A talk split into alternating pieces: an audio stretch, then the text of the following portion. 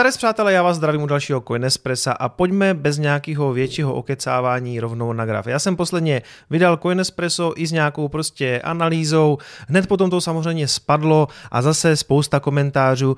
My, co my, moc ti ta analýza nejde, my, už je to ze zpátky po deseti tisícema, Hele, já jsem přece v tom videu nikdy neříkal, že už se jako nikdy nepodíváme po 10 tisíc a samozřejmě jsem tam maloval i možnost, že jako slítnem zpátky a jestli si pamatujete, tak pro mě bylo zásadní, aby to neprorazilo tím pohybem tady tu trendovku a to se naštěstí nestalo. Přátelé, tento pohyb, kdo, jste tady asi nový nebo kdo to ještě neznáte, tohle je takzvaný BART, i když tohle to vypadá teda spíš jako March.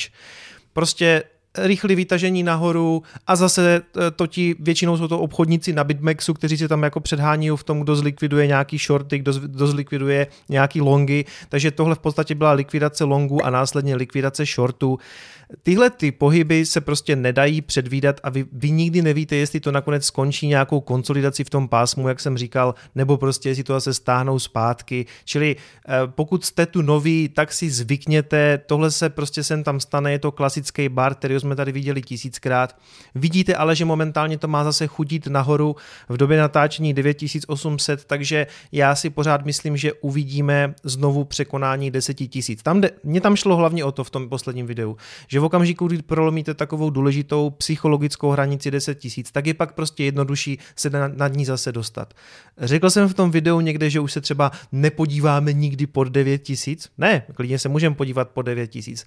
Tam jde spíš o to, že kdo třeba sází na to, že prodal na 8, 9 a čeká teďka na nějakých 7 nebo 6, eh, tak se může šeredně spálit, protože ten, ten Bitcoin už tam skutečně nemusí jít. Jako my jednou třeba přeletíme na jednou 10, 11, 12 a pak se budeme korigovat třeba zpátky na 10. Podle mě je docela nebezpečný teďka spolíhat na to, že prostě e, si nakoupím ještě na 6 tisících. To se prostě nemusí stát. Samozřejmě, že může. Samozřejmě, že může mít klidně na 5. Já prohraju svou sázku sázku uh, o Sixpack Plzní, klidně se prostě můžeme zřídit pod 7,5 tisíce, já to jako nevylučuju, jo?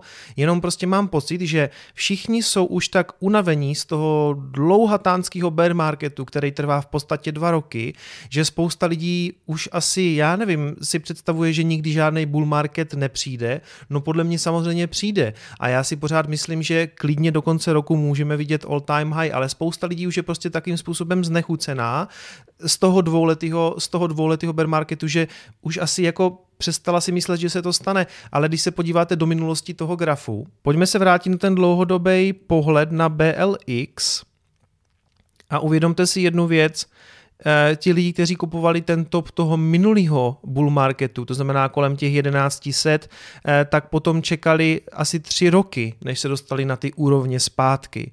Čili my jsme na tom teďka podobně. Objevili se tam teďka komentáře lidí, kteří mají prodany a chodí nám sem vykládat, jako že jsme se všichni zbláznili a že samozřejmě Bitcoin nepřekoná 10 tisíc to hlavně mám pocit, že jste nevyrovnaní s tím, co jste udělali. S tím, že jste ten Bitcoin prodali, třeba na 9 tisících nebo klidně na 10 tisících. A teď nám sem chodíte vykládat, jak to nahoru nepůjde, protože si nejste jistí tím rozhodnutím, který jste udělali, protože jste prodali, teďka máte klid, na začátku jste se možná rozhodli, že si to koupíte, ať se děje, co se děje a že budete hodlovat. A pár z vás prostě ten hodl nezvládlo, protože je to volatilní. A teď nejste úplně plně přesvědčení o tom, že jste udělali udělali dobře a chodíte nám sem vykládat, že žádnou rally neuvidíme. My samozřejmě, dle mého názoru teda, rally uvidíme a vy budete stát bokem a dívat se, jak to jde na 12, 15 a na těch 20 to budete zase kupovat, protože budete mít pocit, že vám ujel vlak. Tomu se říká FOMO. Já nikomu nic neradím, dělejte si, co chcete, ale jaký má smysl, když jste se rozhodli, že to prostě prodáte, chodit na bitcoinový kanál ostatním vykládat, jako co, že to mají prodat taky, nebo uh, já tomu nerozumím. Ještě se tam objevil dotaz, kdo ten bitcoin na co kdy použije, jako co, ve smyslu jako placení, když on prostě dělá takovýchhle věci, je tak strašně volatilní, že udělá prostě 5% během třeba jako 10 minut, jo. Přátelé, zmiňoval jsem to tady moc krát, Bitcoin není ve fázi v podstatě prostředku směny, nebo je tam jenom částečně, pokud vám nevadí ta volatilita. Bitcoin musí projít třema fázema, aby se stal plně penězma novejma. Udržitelem hodnoty, prostředkem směny a účetní jednotkou.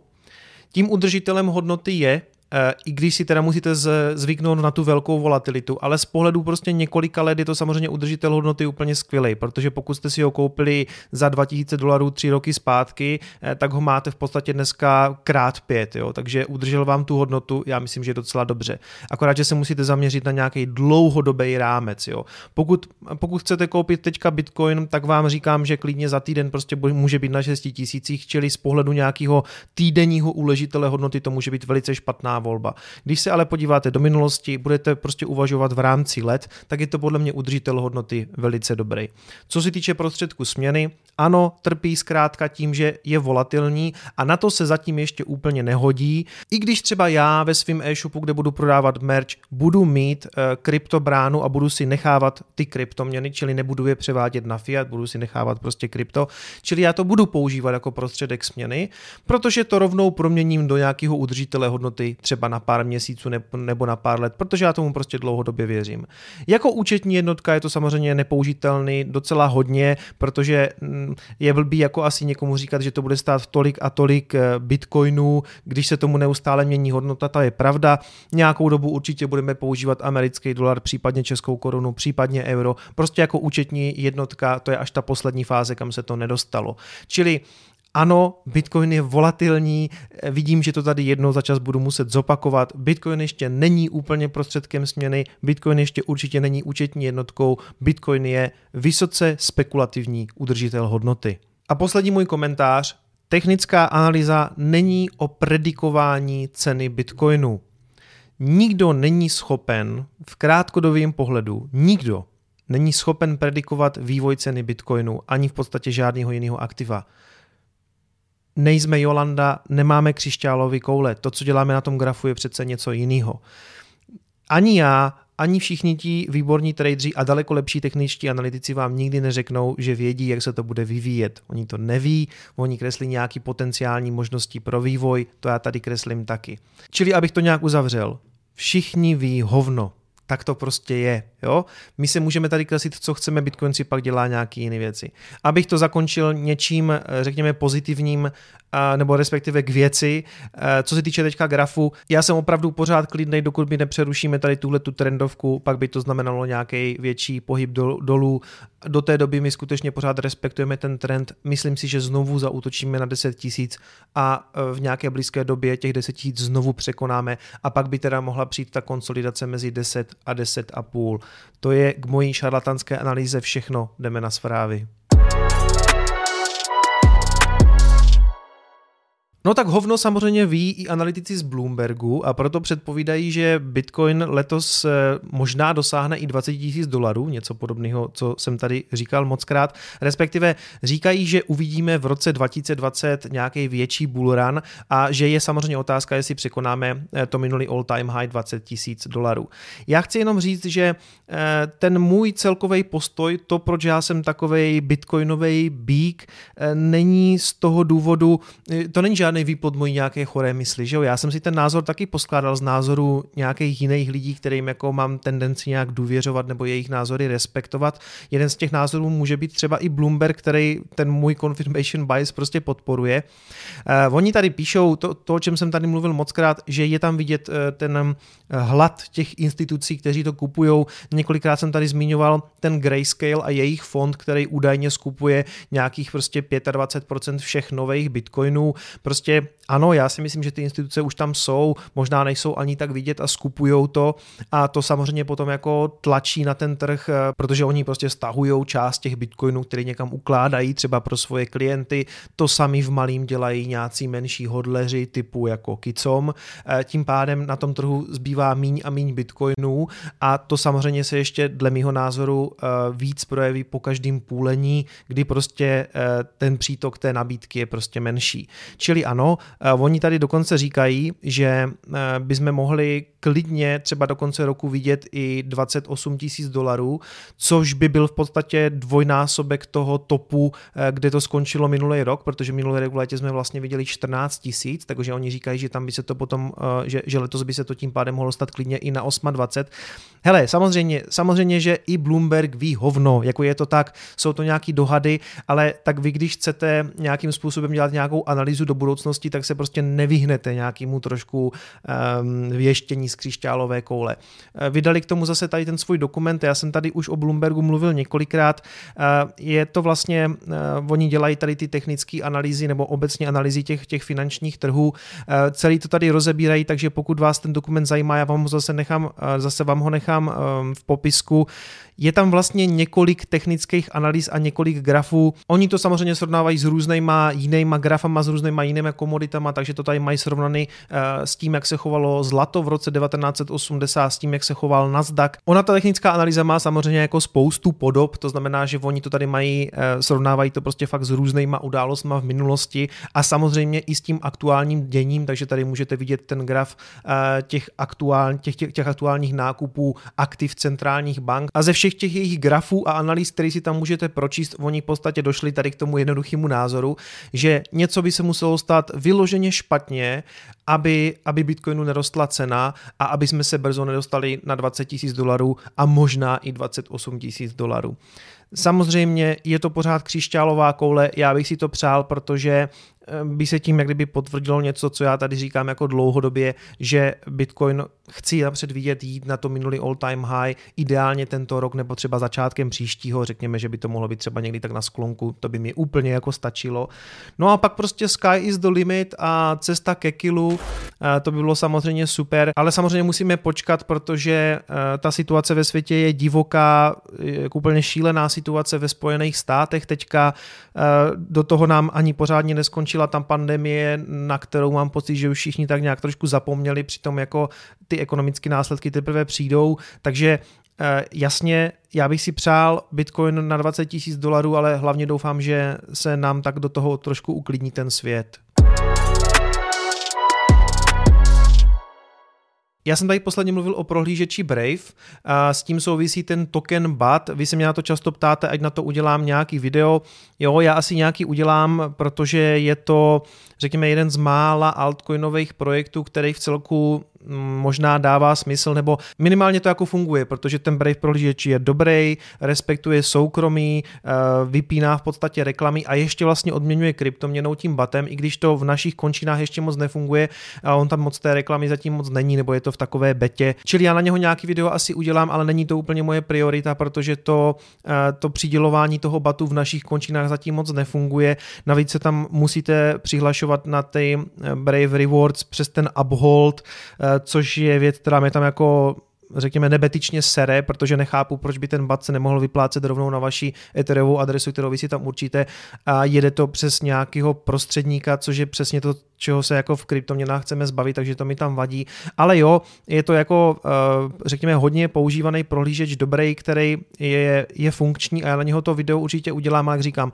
jiné věci mají teďka přednost. Nicméně, oni teďka hlásí, že mají přes 15 milionů aktivních uživatelů měsíčně, eh, což jako, když se podíváte na ty jednotlivé altcoinové projekty, tak takovýhle číslo už je jako zajímavý, že jo? Čili to ukazuje na to, že eh, ta věc se skutečně používá. Nicméně i oni sami vlastně došli k tomu ze svých analýz, že jenom nějakých 12% používá ty featurey, které jsou spojeny s tím batem, s tou, s tou jejich kryptoměnou. Zbytek lidí to používá spíš jako dobrý, rychlej prohlížeč, který respektuje vaše soukromí a vypíná reklamy. Já si myslím, že právě ten bat, to jeho použití by měli ještě odladit, respektive mě by se úplně nejvíc líbilo, kdyby to fungovalo tak, jak to funguje, ale bez toho tokenu ideálně, kdyby, tam, kdyby na to prostě používali eh, třeba Lightning Network, prostě normálně Bitcoin, respektive Satoshi, protože na co, jak kdyby zase další token, ale dobře, OK.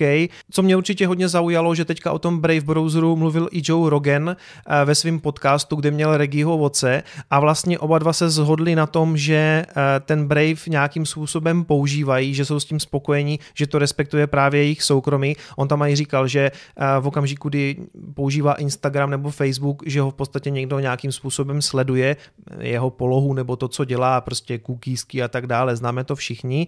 A že když se mu líbí nějaký produkt, tak schválně jde na Brave, prohlídnout si ho tam, protože tam ví, že má zaručený nějaký soukromí. Jak jsem říkal, nějaký samostatný video na ten Brave a na ten BAT token udělám, i když nemá to úplně teďka prioritu, jsou řekněme nějaký důležitější videa, který bych chtěl natočit jako první.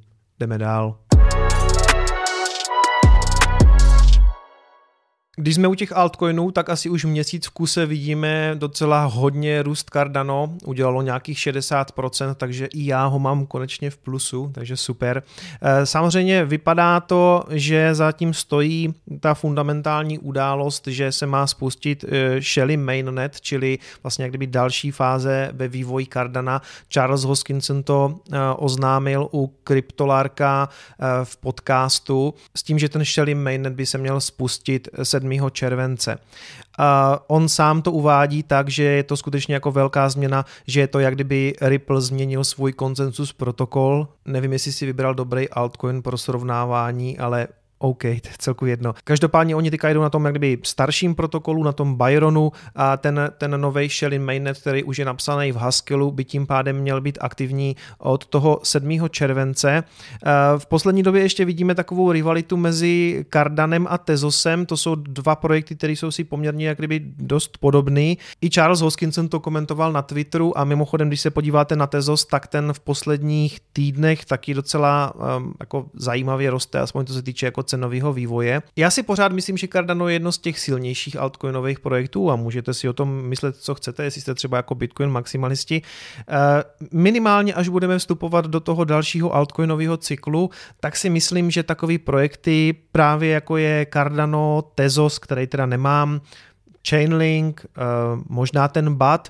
Myslím si, že co se týče nějakého cenového vývoje, na tom budou dobře a eh, upřímně řečeno, to se teďka vůbec třeba nemusíme ani bavit o nějakém fundamentu, bavím se o tom, jak o nich slyším, jak se o nich jak kdyby lidi baví, eh, kolik pozornosti se jim věnuje na sociálních sítích. Co se týče fundamentu, tak si je určitě probereme taky, protože já chystám livestream s Jaromírem Tesařem, to je takový český Charles Hoskinson a byl bych moc rád, kdyby nám to Jaromír celkově víc přiblížil přiblížil nejenom, co znamená třeba Shelly Mainnet, ale co znamená Cardano jako celek, protože já o tom projektu vím asi tak tolik, kolik jsem zpracoval ve videu, který teďka vyskočí někde tady.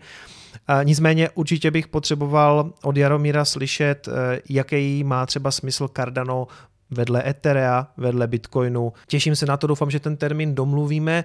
V okamžiku, kdy ho domluvíme, tak se o něm samozřejmě dozvíte. Jdeme dál. Přátelé, po delší době Lupa CZ a další článek od Karla Wolfa. V Ethereum je zamčeno čtyřikrát více bitcoinů než v celé síti Lightning Network. Rychle rostoucí obliba DeFi produktů na Ethereum má jeden zajímavý vedlejší efekt. Zamčených tokenizovaných bitcoinů, token Wrapped BTC, je v síti momentálně okolo 4000. To je přibližně čtyřikrát více než v celé Lightning Network.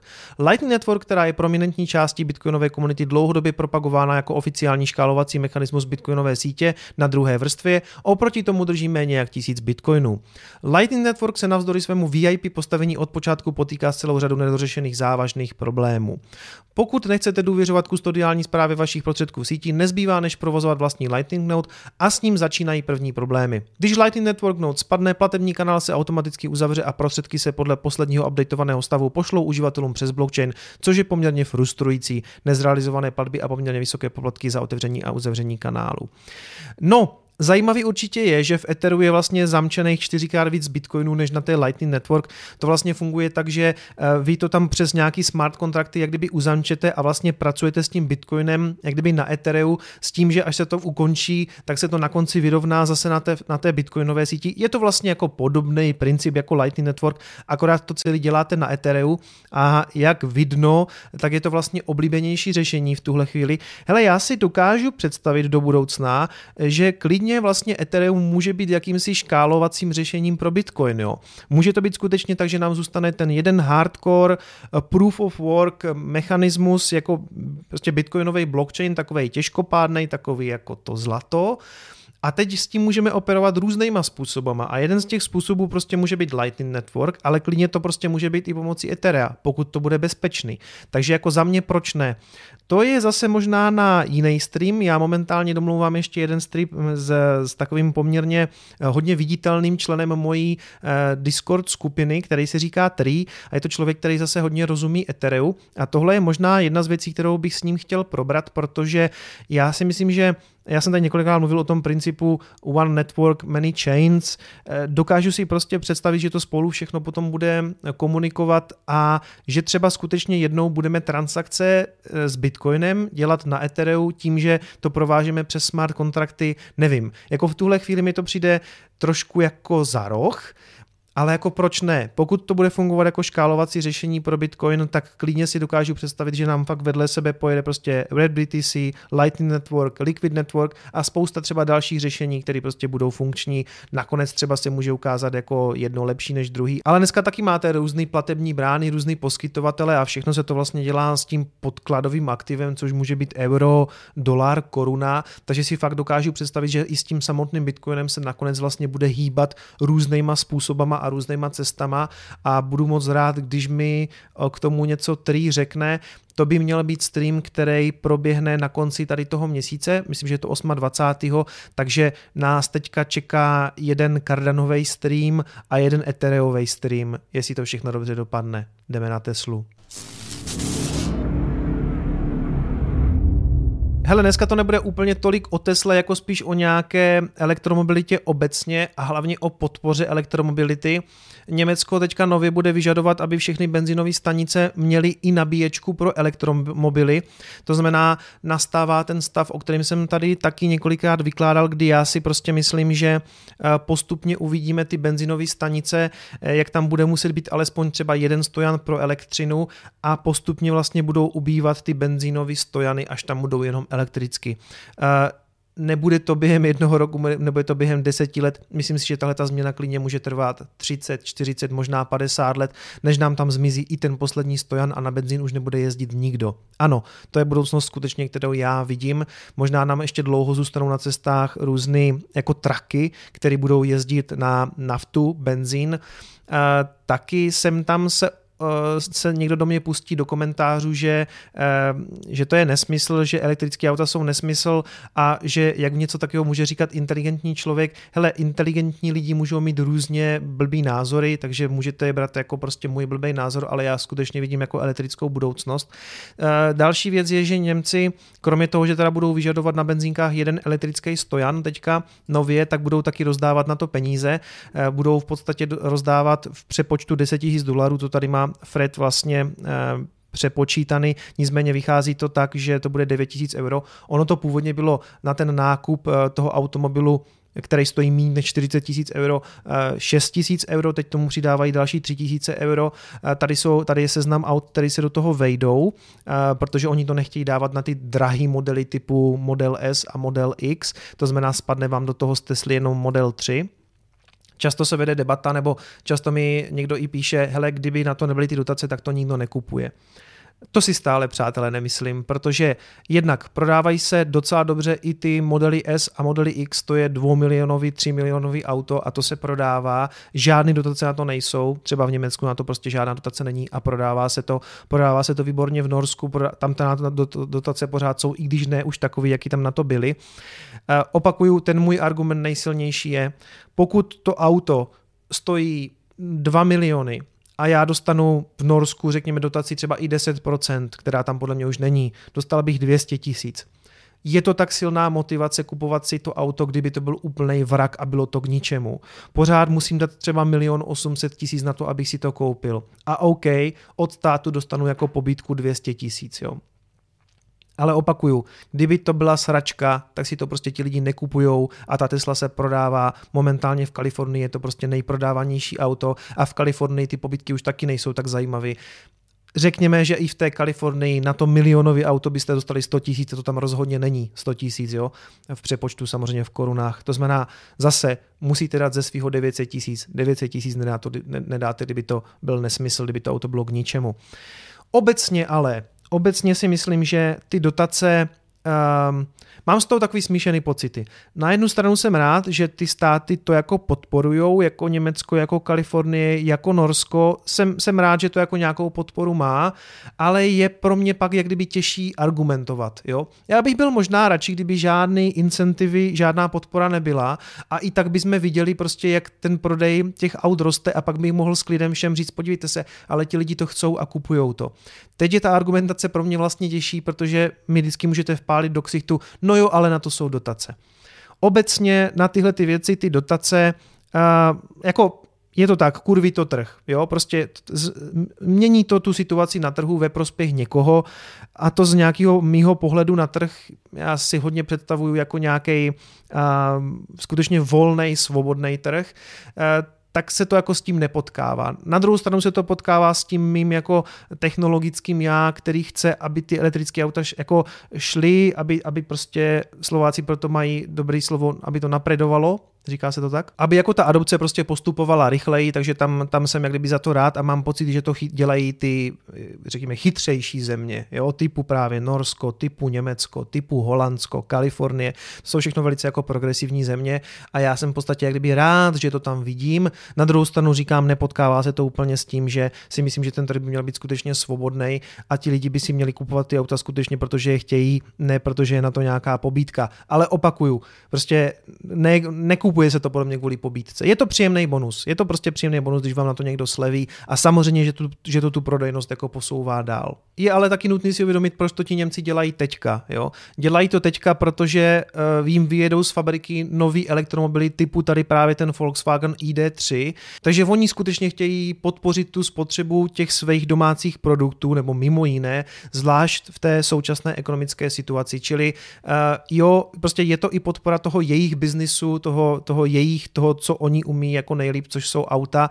Nicméně zatím jich teda moc nevyrábějí a já pořád si myslím, že ID3 nedopadne úplně dobře. Jo? Ne, že bych jim to nějak moc přál, ale prostě eh, v tím, s tím srovnáním třeba modelu 3, což je hotový auto, který si prostě můžete koupit, tak si myslím, že eh, ID3 vyjede a mám strach z toho, aby prostě to auto nebylo průserový, protože to je taky takový jako beta test. Prostě Němci zatím moc elektromobilů nevyrábějí, když nepočítáte BMW i3, tak jako skutečně těch elektromobilů německé výroby moc není. Takže já jim v tomhle budu držet pěstí, protože já jsem prostě fanoušek elektromobily a nemusí to být nutně Tesla. Já chci stejně jako Elon Musk, aby jsme co nejdřív přešli na elektromobilitu jako celkově a myslím si, že to není tak nereálný. Myslím si, že prostě dokážeme upravit i tu infrastrukturu. Nemyslím si, že je to tak strašně mimo, jak se mi pořád snaží někdo jako vysvětlit. Každopádně, přátelé, aby se tady do toho moc nezamotal, což mám pocit, že už se mi stejně stalo, bude to asi zase dlouhý ukecaný díl. Můžeme tuhle tu věc klidně ještě rozebrat na streamu, můžeme se podívat na to, jak jsou dotovaný po světě elektromobily. Nicméně na streamu zase budu sám, nebude host, bych se chtěl tentokrát podívat hodně eh, na moje portfolio, protože jsme se dlouho nepodívali třeba, jak se změnilo. Já jsem naposledy dělal video o mém portfoliu to bude tak tři čtvrtě roku. Takže se můžeme podívat, eh, co jsem třeba přikoupil, co jsem prodal, jak se to změnilo, jaký je procentuální rozložení. Zajímají mě i vaše portfolia, takže si to připravte, můžeme to spolu rozebrat, můžeme si říct, eh, jaký altcoiny třeba můžou být zajímavý v tom dalším bull marketu, jestli vůbec nějaký, jestli má smysl Bitcoin maximalismus, ovšem si tam pokecáme. Mějte se pěkně, uvidíme se v neděli na streamu. Ciao.